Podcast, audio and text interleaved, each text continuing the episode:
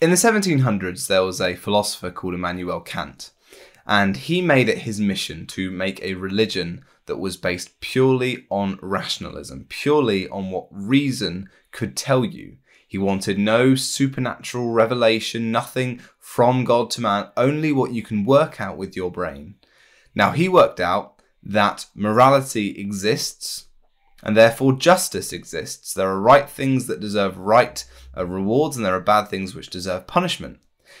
But he then reasoned also that we see bad people getting away with it and good people not being rewarded. And so he then further reasoned there must be a God, there must be something higher or an afterlife so that the righteous can be rewarded and the wicked can be punished. Otherwise, such a thing as uh, justice doesn't exist. So his reasoning, therefore, is justice, a rational notion of justice. If justice exists, there must be a day or a time where justice is acted out. That's not just true for Kant and his religious system, that is central to the Bible's teaching, both Old and New Testament. And today's line of the Creed captures it with a very clear statement that you also find in the New Testament that Jesus will return from the right hand of God to judge the living and the dead. Acts 10 makes this clear. Jesus is the one who has been appointed to be the judge of the living and the dead. Now, let's unpack a few things about that, about this statement that Jesus is coming back to judge the living and the dead. One of the things that I think is important to look at is there's two elements to this kind of judgment that we might have in our mind. Now, in the West, we are very individualistic, and that's not necessarily a criticism because some individualism is good. But one of the ways that individualism works out is we kind of tend to think that these things happen on a person by person basis. So, eschatology is the word we use in theology to describe the end times. We often have a very clear understanding of a kind of a personal eschatology, what happens to me and to them when I die, when they die.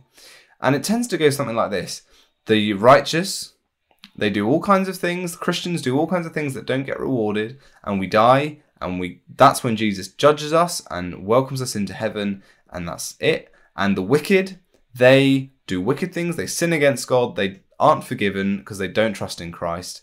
They die, and they're then judged and sent to hell. And there is a grain of truth in that.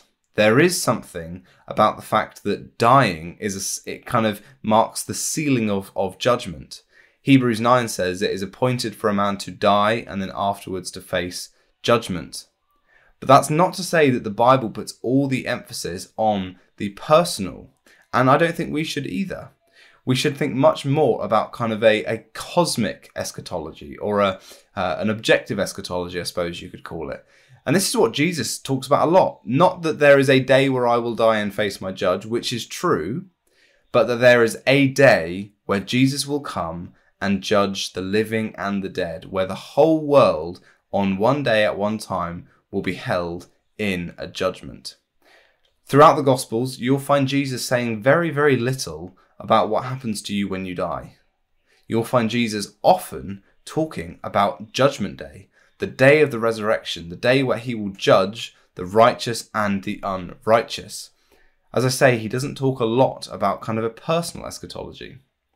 And it's important to think even things that like hell. In the Bible, hell isn't where people go now, hell is where people go after they have been judged on Judgment Day. And again, for, for Christians, heaven isn't where we will stay forever. Heaven is where we go, safe with the Lord, until the day of judgment, where we will be resurrected to live on the new earth with Jesus. So, the the day of judgment, the day where Jesus returns for, because that's what Jesus' return is for, the day of judgment. That is what's central in the Bible. Now, it's good to have a good understanding of, of personal eschatology. It's good to know that when I die, I'm safe with the Lord and I'll be in heaven. And it's also good to know that uh, there is no second chance. Our chance to evangelize the world is in this life. Once someone has died, that's it. But it's more important that we see the bigger picture. Jesus is coming back to judge. Now, living in the light of uh, Judgment Day provides hope for us, I think. It provides hope knowing that Jesus is coming back. This world has not been left. In fact, Jesus, when he ascended to heaven, finished his work, but in a sense continued it in a different way. And that work is not finished until he then returns and completes it. The language that a lot of people use is that Jesus um, has inaugurated his kingdom and he will consummate it when he returns. The work is finished. Uh, what, rather, the work will be finished. But also, living in light of Judgment Day gives us a real motive, I think, for pursuing obedience. All of my good deeds that are unseen, all of our good deeds which go unseen and unappreciated by the world, Jesus has an account for. Equally, all the secret sins, the sins that dwell in my heart that I let no one else see, are not hidden from God. And so I have this real motive now to stop pursuing them because Jesus is coming back and, and he is the perfect judge and he knows. At the same time, that same thought fills me with hope because I know that even those sins have been put on Jesus. In fact, Judgment Day tells us that there is no such thing as an unpunished sin.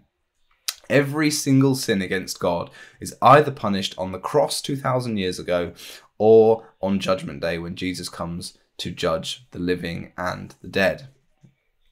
Now, notice that it says Jesus is coming back from uh, the right hand of the Father to judge the living and the dead, which assumes that when he's uh, coming back, there is still some living.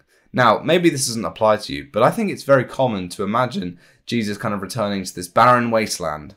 Um, he's, he's kind of, when he returns, we kind of know that it's round the corner at any moment. And actually, what a line like this, the living and the dead, kind of implies is it's almost as though Jesus is kind of breaking in. He's unexpected. And the Bible is very clear that when Jesus comes back, it, life will be going on as normal. Now, you can have different opinions on what the world will be like when Jesus returns. I, for instance, and I'm convinced from the Bible that Jesus is going to return to a glorified world where um, most of the population are Christians and, and know and love the Lord. That doesn't necessarily mean that when Jesus comes in and everyone's surprised, they're surprised because they don't want him it would be a surprise if he came to our church, for instance, when we do want him. It's rather just saying Jesus kind of um, just appears on the scene. And I think that's a really good thing to hold on to. You don't know when Jesus is coming back, you can't chart it. Jesus is going to come when he wants to come to judge the living and the dead. Now, the most important thing I think about this, and something that I think we as Christians need to know and take in from this, and the reason I say us as Christians is because if you are a Christian, your belief is in Christ, it's in the name. Now, when we say Jesus is coming to judge the living and the dead, we are making a statement about who Jesus is. Now, Kant would say, as I said at the beginning, that there is going to be a time when everyone is judged. What he is missing is who is doing the judging. Who has the right, in Kant's worldview, who can reason tell him is doing the judging? He doesn't have a figure. But we can say, I know who the judge is. It's Jesus. And what a comfort it is to say that. Because the same person who will be judging the world and holding it to account is the same faithful, loving Jesus that we know. The same gentle Saviour that calls us his sheep, that cares for us, that protects us, is the one who will be holding us to account. Think, imagine for a moment if you were going to court and you knew that the person who would be judging you was someone who was a nice, caring, gentle person who cares about justice but is not harsh in applying it. What I think a comfort it is for us as Christians to know that when we go to that judgment seat, it will be the same precious Jesus who we call Lord and Brother now judging us. And he knows everything already. I, I, I personally just find that such uh, an encouragement. And like Abraham in Genesis, we can rejoice knowing that the judge of all the earth will do right. He won't, he, he cannot give an unjust statement, an, an unjust verdict. Jesus rules perfectly justly. And as I say, he doesn't change his character. He doesn't go from being a gentle savior now to then go into kind of harsh judging mode then. Jesus is the same Jesus that we know and love who will be judging us on the last day. What a joy that is. And finally, just one thing to finish with there's a phrase which is often thrown around let justice prevail, though the whole world burn. It's this view that, you know, even if it means everything I care about crumbling down, as long as the right thing comes to be, that's what we need. And I was reading one theologian a few months ago who just made a point which I thought was so wonderful. It said that the character of the judge of all the world, God who we come before, shows us that the Bible's spin on that phrase is let justice be done, though the whole world be saved. And I think, wow, what a way to put it.